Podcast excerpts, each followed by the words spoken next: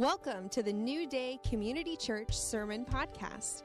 We hope you're encouraged by this message from the Kalamazoo, Michigan campus. For more info on the church, visit newdaycommunity.org. All right, yes. Well, as I face being 39, it's very traumatic experience. yes, this how, many times am I 39? Uh, 39 again. So, anyways, yeah, that's great. Right there is perfect. Yes, thank you, John. It's just a, you know, I was t- telling Gwen yesterday in the uh, in the cars we were driving. What what a privilege that Gwen and I have. We just get to follow John around. You know, the world, one of the the main chief apostles of our. He doesn't like that at all. Of our of our generation. My goodness, and we are we are really blessed that uh, we've been connected in with Toronto for all these years, and uh, we live near near John and Carol, so Gwen and Carol go shopping quite a bit, and we really really like it when they leave home because we get to go to their house, and their house is full of angels. It really is and it also has a hot tub. and so we like both the angels and the hot tub. Isn't it? Where we go and just soak, you know, we can do, do two kinds of soaking. Soaking with the Spirit, arriba.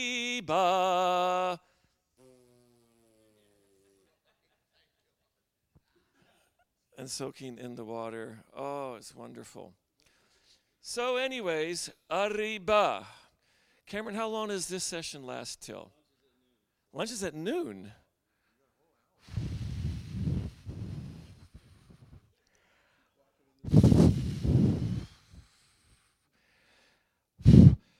I figure if you're if you're still here after yesterday and you came back, then ah, we can really be free this morning.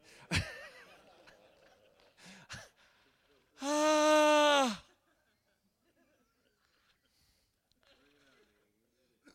Ah. Now I'm going to teach in a little bit. Ah! Arriba! Probably.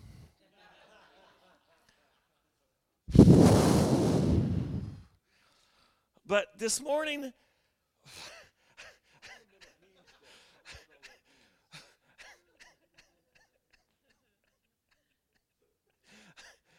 ah!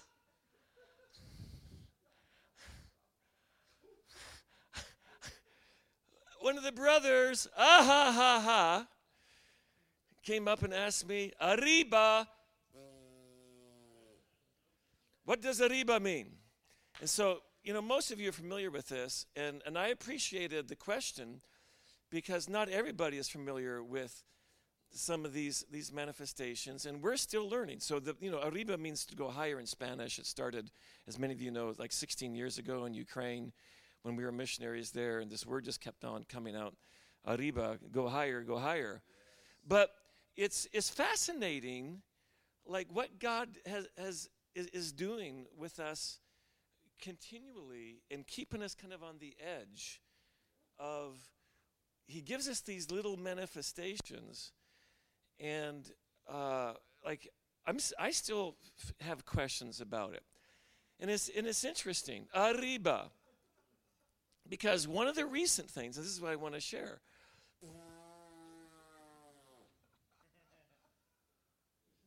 One of the recent ones is that Hariba. When I lay my hands on people, a, a, a couple of months ago, I just couldn't lay my hands on people anymore. I had to like, I have to tap them. And so yesterday, when I was going around, ha ha, just praying for some of you, you, you, you felt me like tapping. And uh, I don't have the answer to that, but it's like Cameron, I'm telling you, I can't just lay hands on people anymore. It's got to be like the Spirit just has the tapping. So this morning we're going to have a quiz. What does the tapping mean?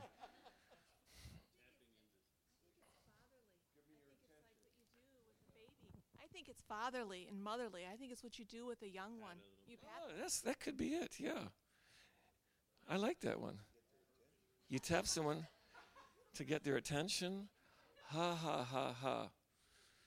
But it's these little things where they become doorways, they become gateways. When we respond to them in humility, that somehow the power of God enters into the uh, situation through those little doorways. And that's what that's what manifestations are. And it's really important, and I really want to emphasize that we are not only a a network or a ministry of manifestations. It's just that when they happen, and for me, they happen a lot, and and um, it just seems to be a uh, an opportunity for the Spirit to bring His glory. Arriba. And His grace into the situation. So, Lord, we thank you for this day. Here we are as leaders, gathered together in a hot Michigan morning, and we thank you for the air conditioning. Lord, we just pray that you would let your river increasingly flow into our inner man, into our soul, into our body. Lord Jesus, you said, if any man is thirsty, let him come unto me and drink. And out of his inner man will flow rivers, rivers, rivers of living water. Not just one river, but many rivers will flow out of our inner man, out of our belly. When we drink of you, if any man is thirsty, you proclaimed it on the Feast of Tabernacles on that day, Arriba, when the priest was bringing the pail from the pool of Siloam up unto the altar, and the people were lining that stairway as the priest was m- moving up, and he had that water, and Jesus saw that experience. There in a hot day in September on the Feast of Tabernacles in Israel. And prophetically, Arriba, he said, If any man is thirsty, let him come unto me and drink. And friends, I just want to just share with you as as someone who is an absolute lover of Israel and what God is doing in Israel and restoring Israel in our day. And I, I, I love what God is doing there. And sometimes, however, in the church, we take what God is doing and we kind of go cuckoo with it. And I'm okay if you want to keep the calendar, but I want to let you know that you don't have to wait until Passover to receive the blood. You don't have to re- wait until Pentecost in order to have an outpouring of the Holy Spirit. And you don't have to wait until Tabernacles to drink. Arriba. And, and some of the church in the West, and even in all over the, the West, and even into Eastern Europe, we've taken this calendar idea and thinking, well, it's only that time, and God is going to do something in that time. Friends, now is the time. In the new covenant, the time is called now. And everything is available now. Forgiveness is available now. The power of the blood. You don't have to wait until Passover for that. Pentecost, speaking in tongues. The, the empowering of the Holy Spirit is available now. And the wine, arriba, is available now. Now, I say that as someone who completely understands God's restoration of natural Israel and the Jewish people, okay? But don't, I don't know, for, I didn't really plan on saying this, but don't get off on the now time. Arriba. Revival.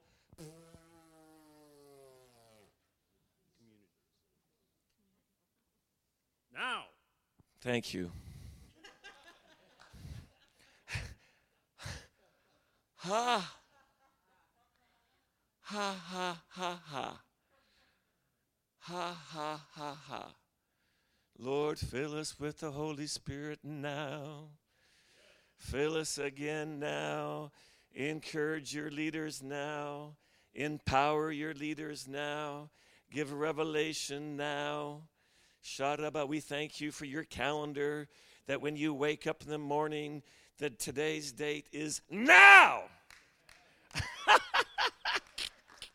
when you look on your iPhone, what's today? It is now. What do I have today on my iPhone? You have all the benefits of salvation now. Arriba. Boom, boom. Boom, boom. Because as Pete has so well reminded us over the last few years, is that the, mes- the message of the cross is always a now message. And I just, you know, I just want to encourage you guys to get Pete's cross immersion teachings on Romans 6 and just what is released for us all the time through uh, the, the message, the current message, the fresh message of the cross. That the cross is not just a, it cannot be a historical message for us, friends. It is, it has got to be living and it's a new and living way. It's a fresh way. Arriba, constantly for us. So, hallelujah. Anyways, oh, oh that felt good. Um, for those who would like more information on PIH, now we have to go into the officials. No, we're not. We have some brochures here. Gwen, could you just hand out some of those brochures? We're just going to take three minutes on this. Raise your hand if you would like uh, more practical information on Partners in Harvest. Besides this mini information brochure that we have about who we are as a network, uh, we also have a little bit more of extensive information booklet. And uh, this is, uh, uh, is, is, it describes more, more about how to connect with us and the practicalities of connecting with us. Is, is anybody else want uh, any of those? Um, we have them up front here if you want some more practical uh, ways to connect with partners. They'll, they'll be available up front here. Then, something that we have really as a gift that we can give out to as probably the first seven people who have their hands raised or whatever is is this prophetic history i see those hands those prophetic history, the prophetic history of Partners in Harvest, which is really a prophetic history of, of the Toronto revival. And we only have eight. So th- these, these brothers, Gwen, right? One, two, three, four, had their hands up. And uh, they're re- it's really beneficial. It'll just be inspiring uh, about how partners started. And not just how partners started, but really how the Toronto blessing started. John had a prophetic dream in the mid 80s. Three cream bottles, that's in there. John's encounter uh, with, or I should say, Bob, and jo- Bob Jones' encounter with the Holy Spirit regarding the wine being poured out is in there. Mark DuPont's word is in there. Bonnie Chavda's word. There's a number of words that are in there that helped launch the, uh, the, the Toronto blessing and the movement. So I think that would be encouraging to you as you read through that. And then, yeah, uh, if there's anyone who wants more practical information, we already asked, go ahead, dear, and hand those out. This is the more extensive information book that, that might help you. Okay, so I'm going to ask you to turn in your Bibles, please, to Romans chapter 1, verse 9. Arriba. So, Lord Jesus, thank you for standing in our midst as the apostle and the prophet, the evangelist and the pastor and the teacher. And we prayed that the spirit of wisdom and revelation would come upon us. Kathy, I wanted to preach today. Okay, so maybe it's the Lord.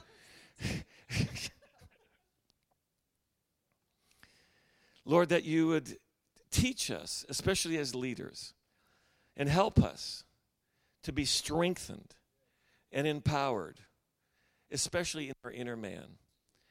And so we just commit this time to you. I pray that you would fill my mouth with your words.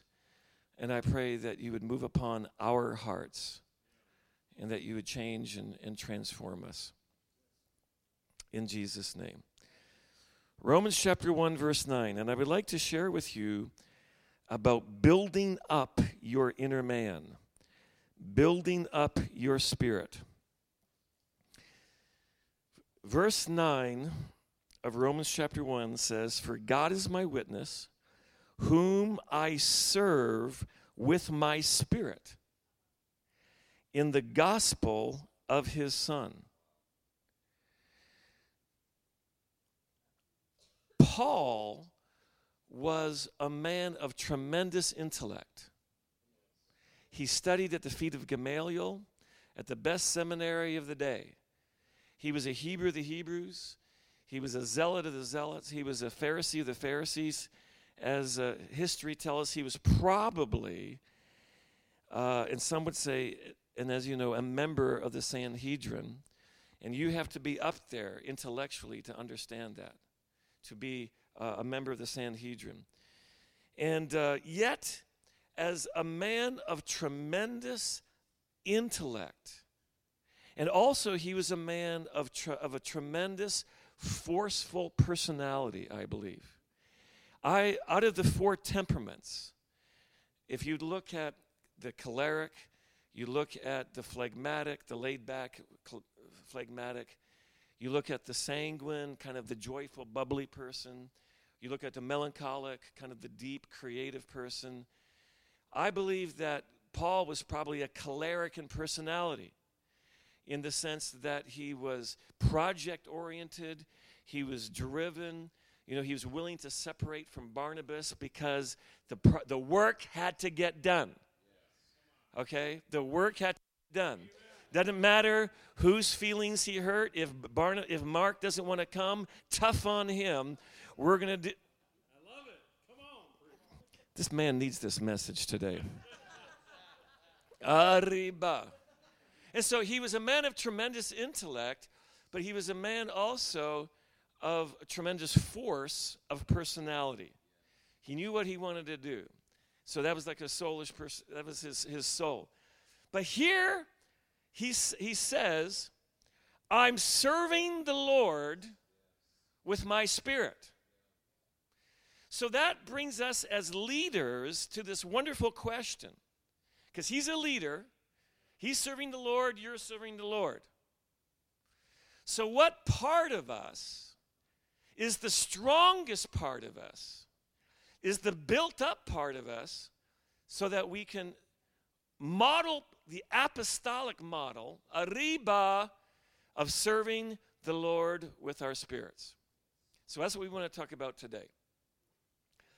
This, this started, my thoughts on this subject uh, really got heightened back in April when I was down in Alan Smith's church, Catch the Fire Church, one of our partners in Harvest Churches in Dallas, Texas. And uh, I was there for a conference, and I came on a, on a Saturday morning, and I was a little bit tired. I sat in the front row. Alan got up and, and started s- speaking about spirit, soul, and body. And when he did that, the Spirit of God came upon me, and I instantly became heightened in senses and, and very, very, very sober. And for those who know me, you know that at t- sometimes instantly I can become very, very, very drunk. like instantly, within moments. But in this arriba particular situation, I became instantly sober. And the Holy Spirit said, Listen to what, what is being said here. And so Alan gave this illustration that, that I'm going to give right now in talking about spirit, soul, and body. And some of you saw it briefly during the Drunken Tuesday night at our May conference, but some of you didn't see it. But I want to review it and kind of go a little bit deeper with us all. And even that later on, you know, maybe we can have some interaction in our comments uh, on it.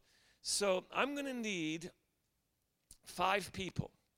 I'm going to need five people to help me uh, illustrate the spirit, soul, and body. And so, Cameron, why don't you come up here?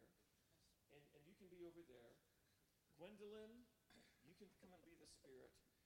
Uh, you, you, I, I would like you on the platform, actually. Let's just move this back a little bit. Um, Brother Jerry, could you, could you go over to that far side there, please? And, uh, and, and Pete, I would like you to be over here, please, if you could. And um, let me see. I'm going to put you there. I'm going to need five. And so I need a really, okay. Brother, you, you come on up here, please. And I'd like you to be just standing between Cameron and Gwendolyn. Okay, so there you go. All right. So I want to introduce you today to you and to your world. These middle three are you. You are spirit, you are soul, and you are body. Oh, no, no, no, no, no, no, no. Oh, Jeffrey, we're going to, this is going to be good, Jeffrey. Don't worry. Spirit, soul, and body. Pete, just put that behind you, please, for a second. Thank you. All right. 1 Thessalonians 5.23 tells us, May your whole spirit, soul, and body be sanctified until the day of Jesus Christ. Now, for us as Western evangelicals, lots of times we have thought about sanctification in terms only of separating from something bad. Sanctification is like, are you sanctified? Have you come out of this? Have you come out of the world? Is, have you stopped doing th- these things with your body? Have you stopped thinking things? Have you stopped these habits? In other words, holiness or sanctification is an out of the world, out of sin, and out of concept. Whereas Hebrew sanctification is not just out of something, but it is unto something. It is connected with, it is joined to the presence of God. It is joined to a person and a system of called the kingdom of God, and that living, living uh, uh, system given to us, that reign of God given to us by the Holy Spirit. And so sanctification cannot just be come out of that. It's got to be come into something. Arriba. And we tell our youth, be holy, or we tell each other, be holy.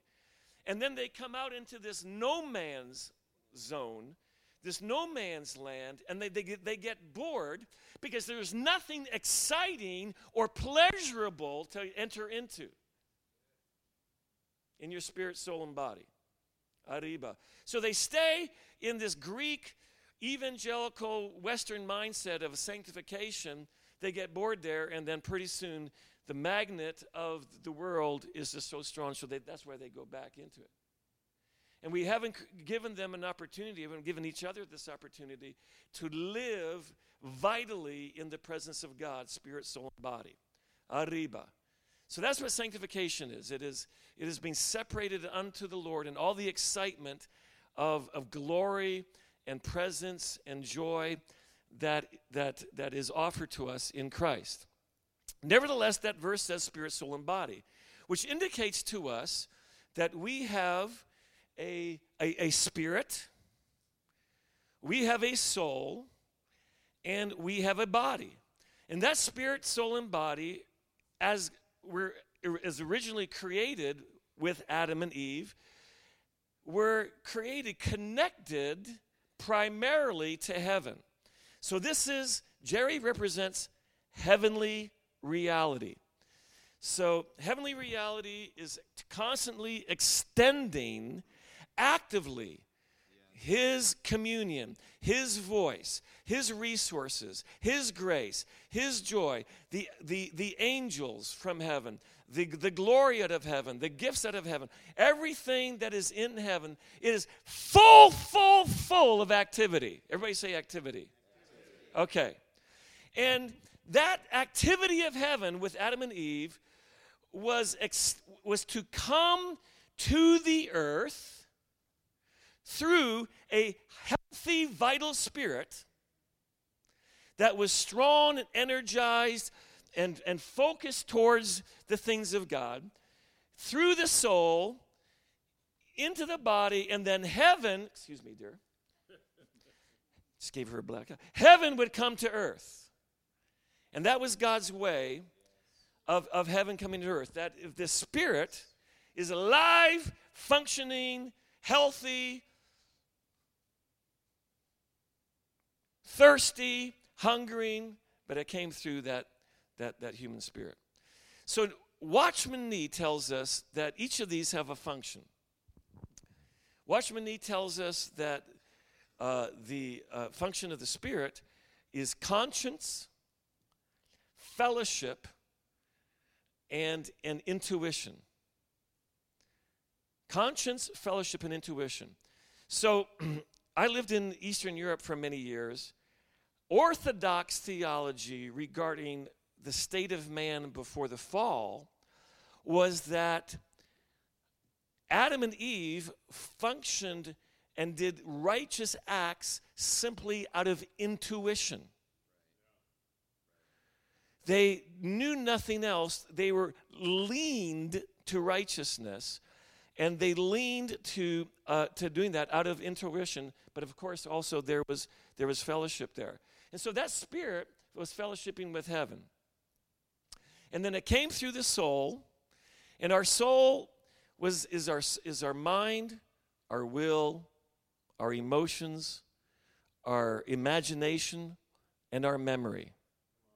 And our soul is given to us to relate to one another as, as people. And our souls have imprints on it that each personality is different, and we enjoy different souls, and we can interact with different souls. And so each soul is like a snowflake, that it also has its own individual uh, personality imprinted on it from God. And so each soul is unique.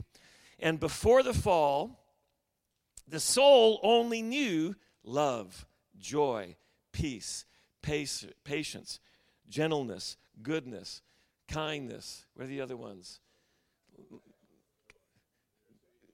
Pay, yeah, we did that one. Uh, faithfulness. And it goes on down to self control. Okay, so that's, those are the emotions that the soul knew. It was just filled with good, good, good emotions. And then the body, everybody say the body is good. Friends, the, bo- the physical is good. The physical, both the body and the physical realm, will live and endure forever. You are not going to be Casper the friendly ghost floating on a cloud for a million years or a billion years. In an alien world that like Star Trek that you cannot relate to and have no relation to from from your personal life. Jesus came to offer us eternal life. And Philippians chapter 3 tells us that he is going to uh, transform our lowly bodies to have it to be, to be have it to be conformed to his glorious body. And the whole purpose of Jesus being on the cross and dying in the resurrection is that he redeemed us not just spirit, not just soul, he redeemed us body and Romans 8 tells us that we are saved in this hope. Romans 8 is the hope of the physical creation being redeemed. And then that includes your body. It is not just that you're arriba, you're, God saved my soul. I invited Jesus into my heart. And then we have no clue of what. This is a short life, folks. I mean, I'm turning 39 tomorrow. Forgive me, Lord.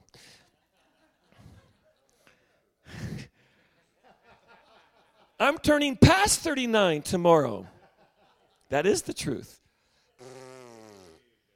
And it's like, dear Lord, in a couple of years, I'm going to be, dare I say it? 60. Wait, wait a minute. Yesterday, I was 20, 22 and eyeing Gwen at the Bible school dining hall. And, and that, what, what happened here? And wait a minute, you're offering me eternity. So what's eternity going to look like? It's going to look like, it's going to be a physical reality, friends. It's going to be a physical reality. And so God created the body and matter to live, to, to live forever. And so the, the, and God gave us good things on this earth. 1 Timothy 6:17 says he's given us all things richly to enjoy. Ah. We just got to learn how to sanctify our spirit, soul, and our body. So we would live life the way God intended us to live. Okay, as we know, a tragedy happened. God said to Adam and Eve, Take, see that tree? On the day that you eat of it, you shall surely die.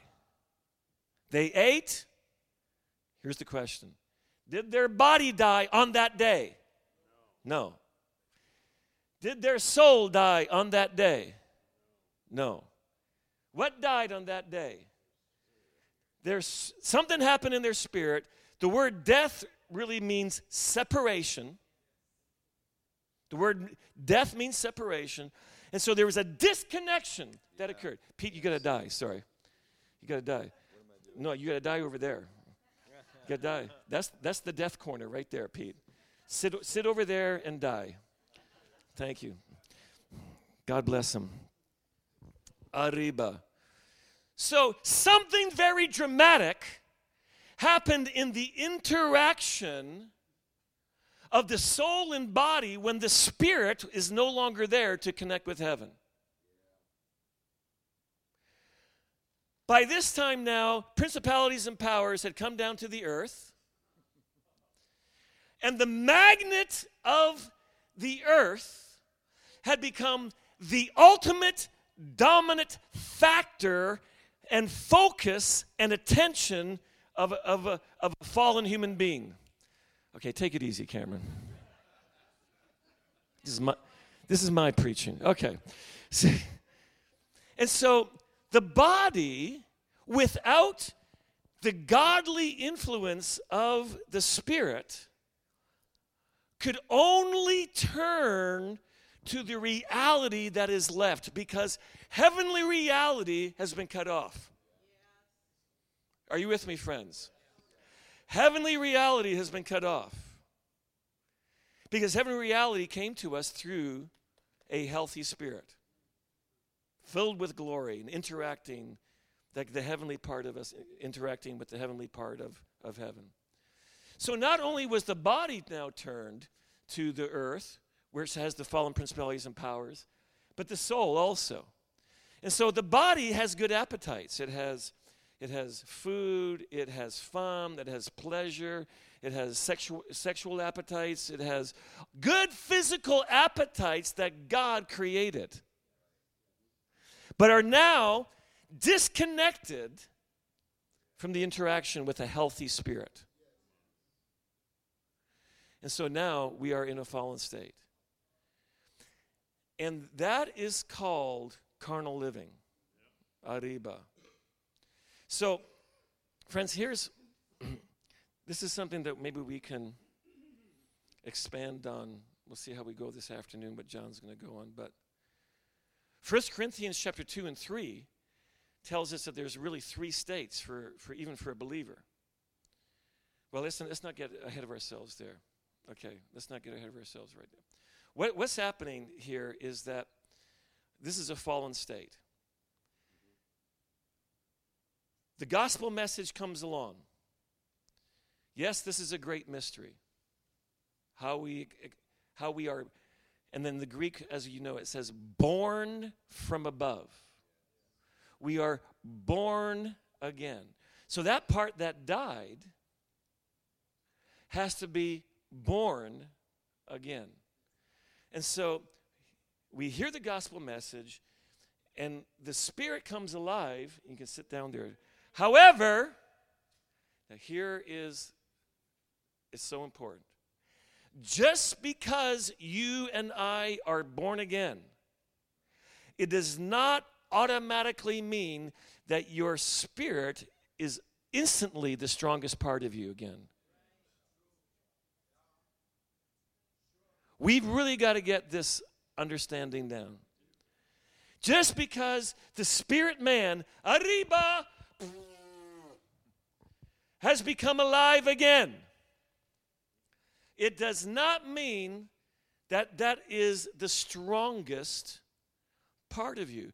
Because now, for decades, for centuries, and you and, and generations, the soul and the body have been focused and living in only the reality of the physical part. And for decades, that's where you were, were. And that's the way I was. And so, what is discipleship? There's two things about discipleship that we're going to talk about. Discipleship is A, learning how to strengthen that inner man. Learning the functions of that inner man. And I'd like you to turn please, in your Bible to Ephesians chapter 3. You know this passage, but that, let's look at it. Ephesians chapter 3. Paul prays here to the Ephesians who are experiencing revival, by the way, and yet there's still a need that they grow in their inner man.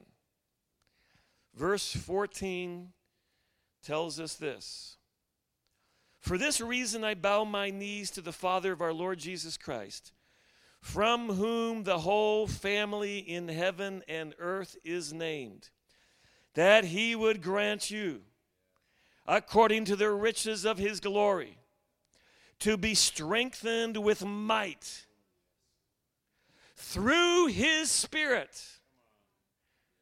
in the inner man and so those words, there's, there's about three words that are so key, four of them that are really so key. Riches. The inner man need, need heaven's riches. The inner man feeds on glory. The riches of his glory. He would grant you that out of that something would come into us out of glory. That, that when we say yes to glory, riches come along with the glory. Okay, we need to just talk about that one a little bit. When we say, as leaders, we say yes to an atmosphere of glory. We say we're going to stay in the glory in our service until we're, going to be united with the Lord in our service until the glory comes. Let's put it that way. Because when we get our people into the glory, the riches come into their inner man.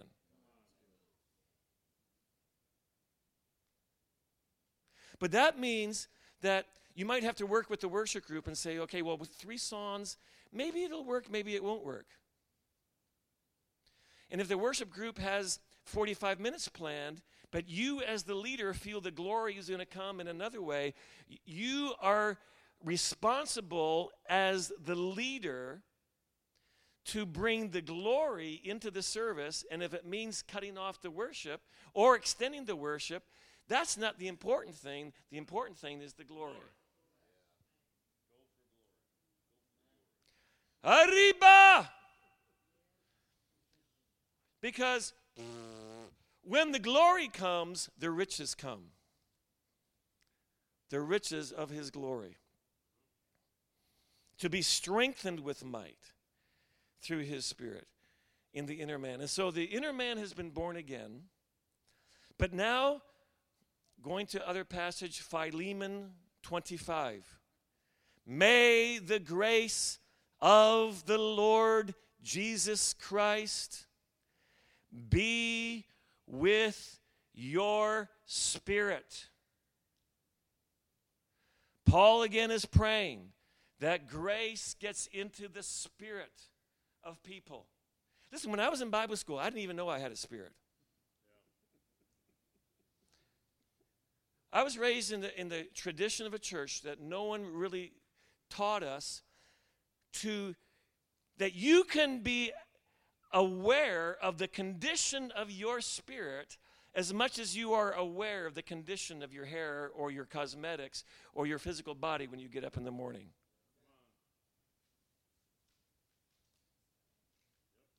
Aware of the health, arriba, of your spirit because the Bible says a, a broken spirit can, can, can, can dry the bone, bones. Proverbs talks a lot about the conditions of our, of our, of our spirits. So Galatians 6:18, Philemon 25, both of those scriptures, Paul is concerned, may the grace of the Lord Jesus Christ be with your spirit. Hebrews chapter 4, verse 12 tells us that there is a process called merismos, the dividing of soul and spirit. That the Word of God is sharp, it is alive, and it will help us in this journey of trying to figure out what is of our spirit and what is of our soul? And what is what is of our of our body? So pete stand up please now. So now we are praying grace into the spirit. And the spirit is not just sitting down it's becoming stronger and stronger. And the spirit is learning to commune again with with with heavenly reality. I will pray with my understanding and i will pray with my spirit I will sing with my understanding, and I will sing with my spirit. Jude, building yourself up in the spirit. Now, sometimes that's capitalized. I don't know if it necessarily has to be capitalized. Building yourself up in your spirit, praying in the Holy Ghost. 2 Corinthians 7 1. And let's turn to 2 Corinthians 7 1. This is where um,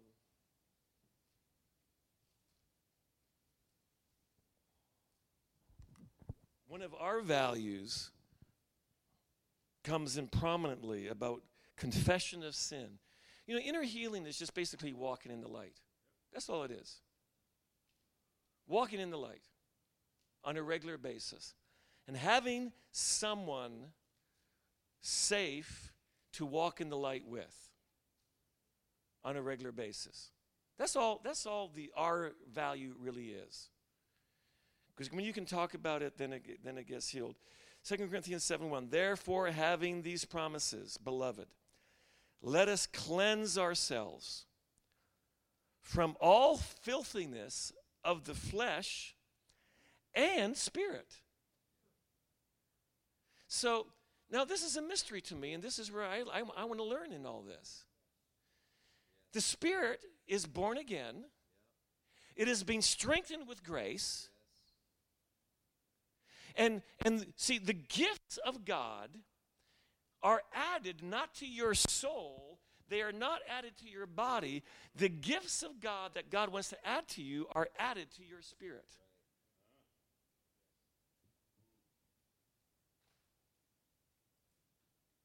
That's where graces attach themselves.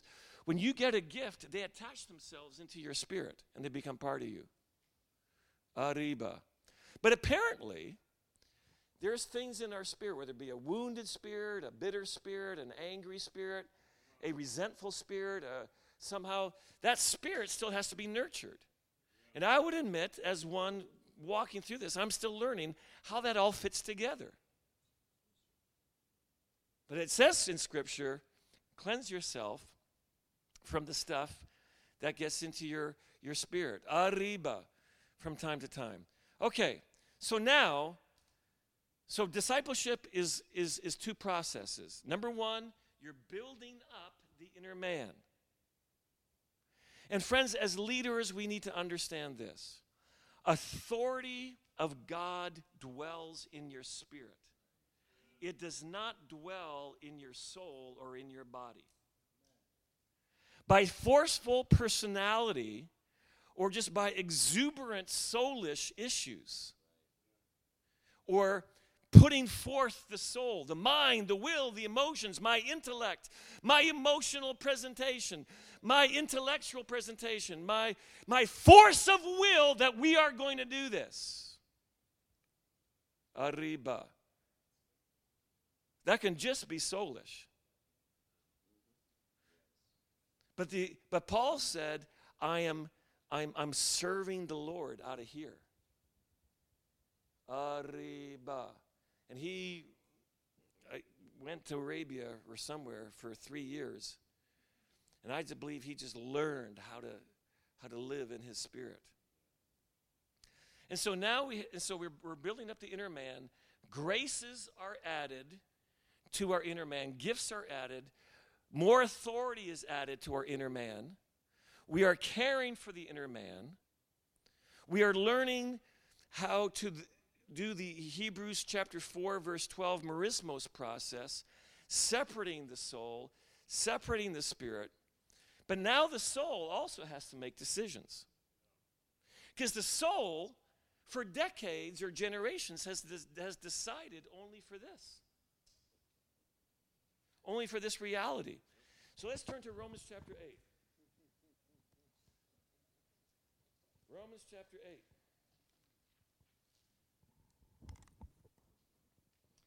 Okay.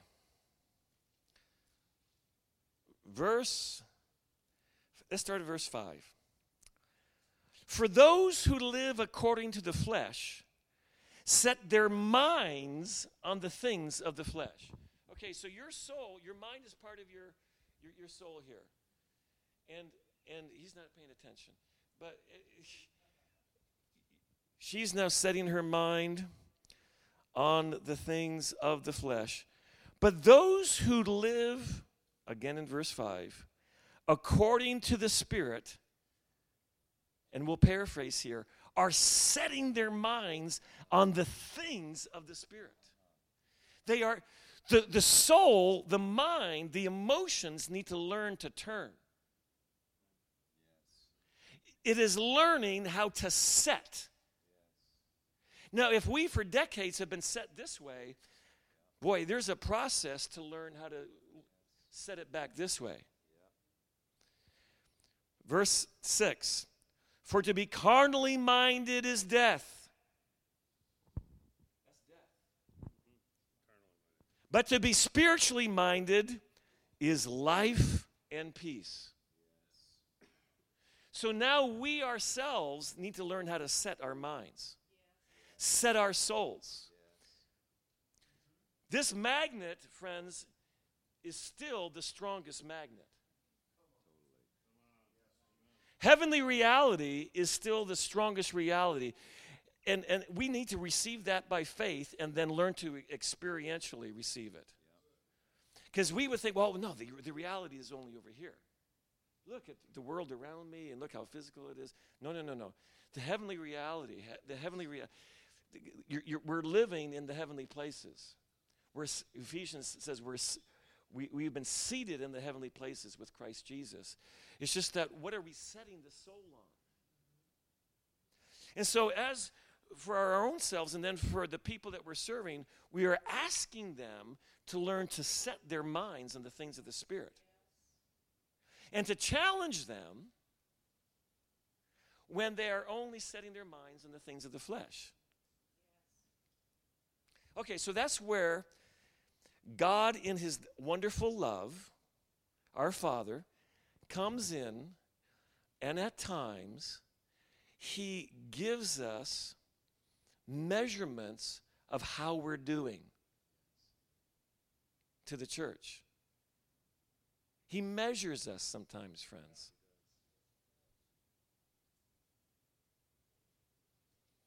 And, you know, I, at home, we have a wall, and it's still there, where our two youngest daughters, as they grew, were measured. Shakana, Oksana, the marks are still there. This year, we're here. This year, we're here. A good father wants to see growth. A good father wants to see fruit. And he does that at times by measuring us. There's different passages of Scripture. And again, I want to just thank Pete and Lisa for prompting my mind with this phrase that I heard from them a few months ago called delayed maturity. And it just prompted me. And, and just where, how we are doing in our, in our maturity. And Hebrews 5 where that phrase is, is one of the passages where God measures us. By this time, you should be here. First John chapter 2 is a passage where he measures us. I write to you, children. I write to you, young men. I write to you, fathers. That was not referring to ages, physical ages. That was referring to where we are with the Lord. Arriba. Another passage that measures us, and we'll just end with this, and then maybe we can have some interaction, is 1 Corinthians 2 and 3, where we have these three words given by Paul to a church that he loves. He's the father of the church, and so he is not condemning them when he uses those words. But his challenge is this there are some who are soulish. And 1 Corinthians 2 says, a soulish person does not understand the things of God because they are foolishness to him. Now, he's writing to believers here. But then he goes on to say, but the spiritual person judges or discerns all things. And so, someone's whose soul, mental, mind, will, is the dominant part of them, they can miss God. Because they could be, those words can be foolishness to the soulish believer. But the spiritual person, the one who has been strengthened in the spirit, has a healthy spirit, who has cleansed himself from defilement of the flesh and spirit, 2 Corinthians 7 1, is starting to discern and righteously. And then he goes on in chapter 3, and obviously we all know there's no chapter verse breaks in the letter he's very clearly, as a spiritual father, just comparing where you're at. And he's not doing it in order to condemn, he's doing it in order to bring us into a higher degree of maturity. But he says, I could not write to you as spiritual, but as, as to babes in Christ. The word nepios, the word babes, as an infant, up to two years old. I write unto you, babes in Christ, for you are still sarkikos. You are still carnal. You are still being led only by the appetites of the physical. You're only looking to the physical reality. You're only connected to the physical reality, and you're ignoring the ultimate reality, which is the spiritual reality. And so Paul writes that about the spirit, the spiritual one, the soulish one, and the carnal one as uh, as, as asking us, hey, let's, let's become a spiritual people. Arriba. And especially for, for leaders, that we learn how to serve the Lord, as Romans 1 9 says, I serve the Lord with my spirit. It's in the spirit that you know. Mark chapter 2 tells us that Jesus knew within himself. He knew within his spirit. He knew within his heart. Is your spirit, as we all know, is your knower. But uh, I, I, just want to talk about this word just briefly. That word knower is not the word just gnosis, knowledge. It's the word epigenosis. The prefix epi in Greek is a focused, detailed. Every time you see epi, is focused, detailed. And so a, a bishop, a, a, the episcopal office in the church, and I'm talking about the denomination because you could have the denomination without having the office.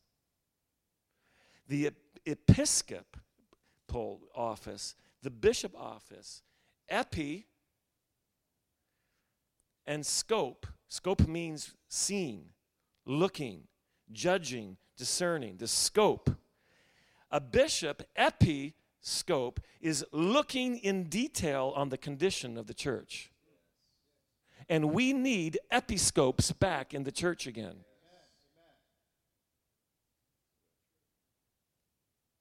But your spirit also tells you, Scripture tells us that we can epikenosis. And that happens in our inner man. Detailed knowing so that you're confident. Epikenosis. You know that you know. You have a detailed focus. This is why I know. And that happens in your inner man. Okay, folks. Let's give these folks a hand here. Okay. Let's sit down. Okay, Cameron, can we take five, ten minutes for some interaction on this? What do you guys think? What's what what are your comment commentaries on this? Maybe a different perspective, angles on yeah. Come on, I'm just take the mic. I'll hold the mic. Okay, you can hold the mic. Okay.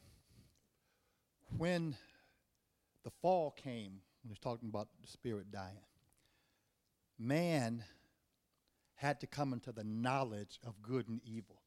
That was the purpose of the fall. In order for us to be like God, to reconcile this, Jesus was the Lamb who was slain before the foundation of the world. And he always uses the devil to accomplish his goal. The devil thought he won when he had Jesus crucified, but that was the Father's will after man ate of the fruit of the tree of the knowledge of good and evil, God said, Now man has become, or Adam has become one of us to know both good and evil. And for the first time now, God the Father has something to contrast himself with to prove to his creation, I am a good God.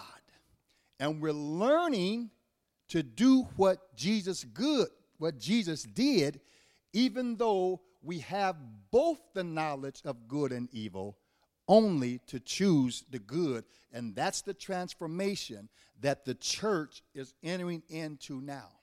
Okay, thank you. I have a question. How else can we care and develop our inner man? Let's give, let's give our thoughts to each other. We talked about nurturing and knowing and being aware of the condition of our inner man.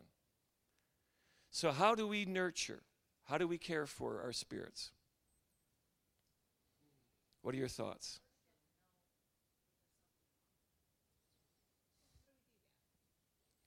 First, you have to know that there's something wrong with it.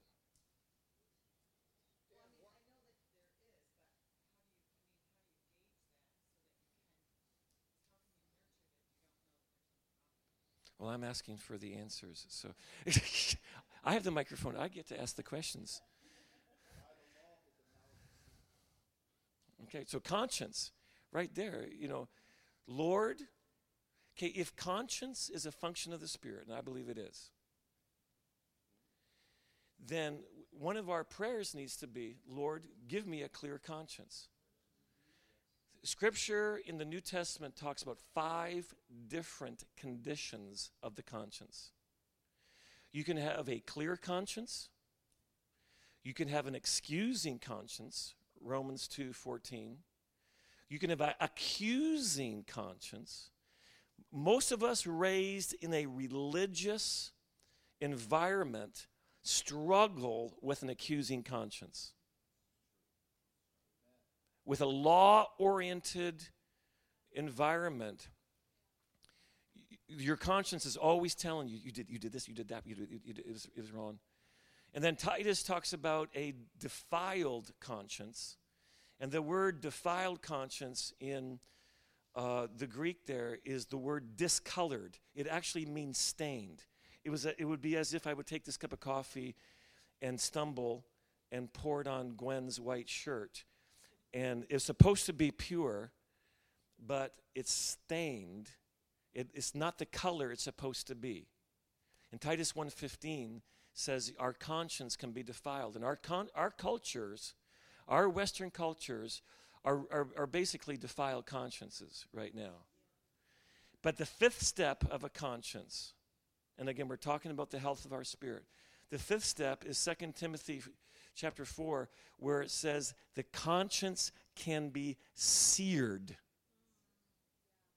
A seared conscience is beyond feeling. There's no promptings anymore. There, the, the smoke alarm could go off as loud as you want, the spiritual smoke alarm, and you can't hear it, and you will burn in the house. Because the conscience is seared. And so to ask, I think, you know, just to a, an ongoing discussion about how do we become aware of our spirit if something's wrong with it. Let's ask the Lord for a clear conscience. Acts 24, 16. Acts 24, actually, verse 15 and 16. He, Paul in verse 15 is talking about the resurrection that he wants to attain to. And then in verse 16, he says, This being so, that is, I know I'm going to appear before the Lord Jesus.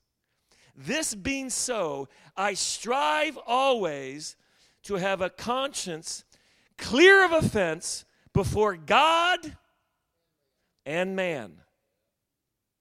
The God part is easy. The wife part is a little bit more difficult. The husband part is a little bit more difficult. And so so we can strengthen our spirit when we you know, when we keep our, our, a clear conscience. Okay, so that's that's one aspect. Other other um, commentaries. How do you nurture? How can we care for your spirit? Yes.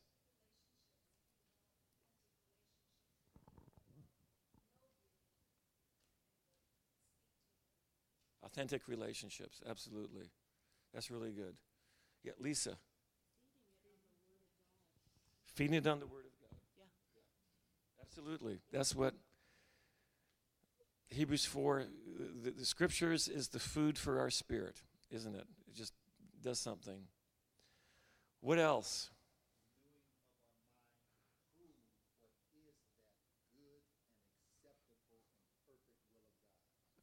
absolutely. Renewing the mind. Good word. Yes, brother.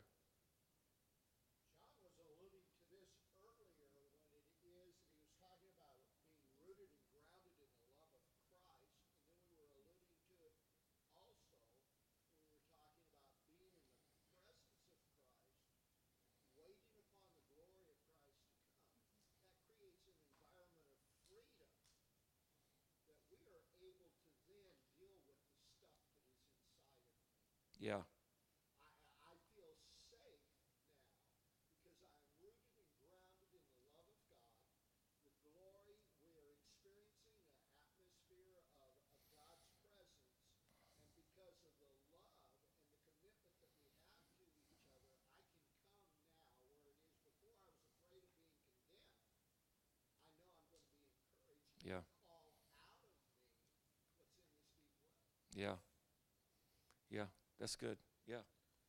Well, just in that illustration, uh, and I've seen it before, it's really impacted me, but most, nearly all discipleship books or Christian books or self-help books that are available in teaching focuses either just on the soul or on the body, secular or Christian. So if they focus on a body, it's just behavioralism. If it's focused on a soul, it's Jungianism, right? And and and and, and Freudianism kind of bridges both of those. But this whole aspect of recognizing the spirit man is actually supposed to be the dominant influence within us. But that is just unheard of. Most pastors, most c- biblical counseling schools, it's really unknown. It's a forgotten truth in Scripture. But once you see this, reread the Bible. And, and it's like, oh my goodness, it's everywhere in the Bible. How did we miss it? And, and so Christians are walking around with really strong souls. You know, most prophecy comes out of the soul. It's not supposed to come out of the soul. Supposed to come out of the spirit. But our spirits are little infants because the spirit has never been edified, doesn't know how to get the word from the f- heavenlies, and then, so the soul is still dominant. And so that's where uh, the transformation happens, where the spirit becomes the dominant and the soul becomes aligned in proper submission to the spirit so that the soul can have its right. We're not talking about getting rid of the soul. Yeah. We're actually s- saying it needs to be in the right place and given the right power. Listen, a soul empowered by a healthy spirit in touch with heavenly reality is going to be much stronger that then can can influence the body. But the reverse happens. Our bodies influence our soul and, and continue to keep our spirit suppressed. Okay? But when the spirit is fed up, and we're not just training people not don't touch, Yeah. don't taste. Oh. That's body training. Come on. All right? Oh my goodness. It's a reversal of the process. And that's what most Christianity is. And because it was a forgotten truth. And so now God's restoring this truth of this of, of the spirit man oh, and how it's supposed to come in alignment. And then the soul comes in alignment. And then the body. And so the whole manifestations of the body in your teaching, which I love on God using our physical bodies, that's that's tied right into this. So Yeah, I, I love that. And I would agree with 100%. So much discipleship is just soulish or behavioralism. And so let me just, I want to make a comment and then I'm going to get someone, I see others have hands up and I'll get to you. But one of the ways for me that reminds me to keep my spirit strong, and we all know this, is once in a while just go on a fast. Just say to that body, no. No. No. And then you can also have a soulish fast, like the, the, the intellectual or the, like get off the news once in a while because your soul is feeding off of stuff. And I have to do that. Just get off of it. And the, the older I get, and so I just want to share some of these things that I really believe that the Lord gave us faith. I, I love coffee. And God has me on this, this routine with Him with coffee. Because this stuff gets very practical, folks. And I'm not talking coffee for you. For you, it might be something else. But this stuff gets really practical that He will just speak to me. Okay, right there, I just want you to just have a little off the flesh, off the soul, off the desires now. And and he back in the day when I was young, and I'm glad he did it when I was young. He put me on a seven year coffee fast. John, seven years. I don't know if I'm supposed to talk about that, but anyways, I'm going to challenge you, see, especially for the young people here, learn how to fast once in a while and get your, your spirit in. Did you have your hands up? Jesus, Jesus said, Unless you eat my body and drink my blood, you have no life within you. And, and so, in the absence to have life within, which is the life of the Spirit, we have to eat his body and drink his blood. And of course, that was a big, everyone left after that point. And, and the disciples said, What are you talking about? And he says, My words are spirit and my words are life. So he, he connects, Jesus connects his body with the word and his blood with, with the spirit. The word and the, my words are spirit and life. So there is a, a whole integration of the, of, of the word. The gospel is God's language. It, it's not just a temporary message that we get to get saved. It's what God speaks. So that context of Hebrews 4 is, is God speaking from heaven. And he says, The gospel is being preached to you. This is God speaking. He's giving us the word con- constantly. It's one integrated message. The whole Word of God is one integrated message with Jesus, the Word of God. And we hear that, we eat Jesus' body, and it acti- there's a constant activation of our spirit by the intervention of God. God is intervening. God sent Jesus, his son. This none of this none of this works. And one of my concerns in the body of Christ right now is what I'm calling a renewal of the mind religion.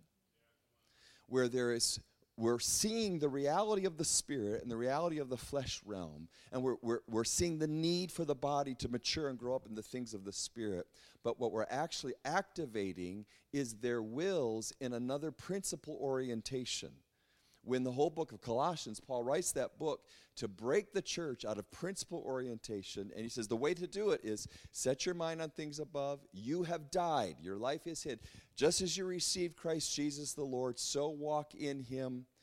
It's the same message you heard when you got you saved. Hear it again today from the Father. The Father's intervening today. The Father's, the Father's giving you everything you need today in His Son. Eat it today. Drink it today. Die today. Get raised again. Live by the glory today. And that just it just keeps you full, active. But it's one word from God.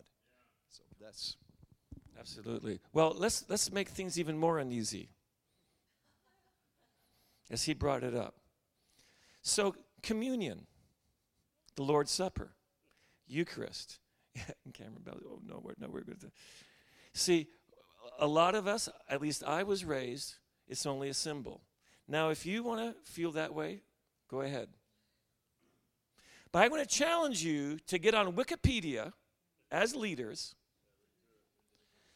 and look up real presence and the historical tracking of the doctrine of real presence from the Reformation on. I just want to challenge you. I'm not going to preach it. I want to challenge you to do that. And the discussion of real presence does not necessarily have to mean that you are a Catholic believing in transubstantiation. Because he was offered, Hebrews says, once for all. So that offering happened once. But most historical denominations coming out of the Reformation still had an understanding of grace being added to you through the Lord's Supper. Some say amen, some say oh me. That's fine. It is, friends, we're talking here about nurturing our inner man. The Word, absolutely, spirit and life. But there's, hey, uh, I, I can, I, I, won't get into all my teaching on that. We, we need to think in terms of Hebrew mentality, friends, that the spiritual does interact with the physical still. That grace can still come on a physical object. If grace could be on a handkerchief attached to Paul's body and then taken to another city, and grace touches that other person in that city, that means that heaven interacted with a physical object on earth.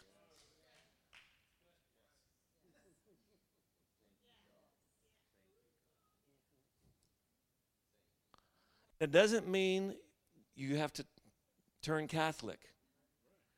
All it means is that, okay, what is this? What's really happening here? And where's my faith level for this? Okay, it's quarter after 12. Lunch is ready. So, Lord, let's just pray. Father, seal these thoughts into our inner man. What we are praying here today is that leaders in this room are strengthened with might in their inner man. And they would be, as Paul is, serving the Lord with their spirit. A healthy, strengthened inner man in Jesus' name. Amen. God bless you.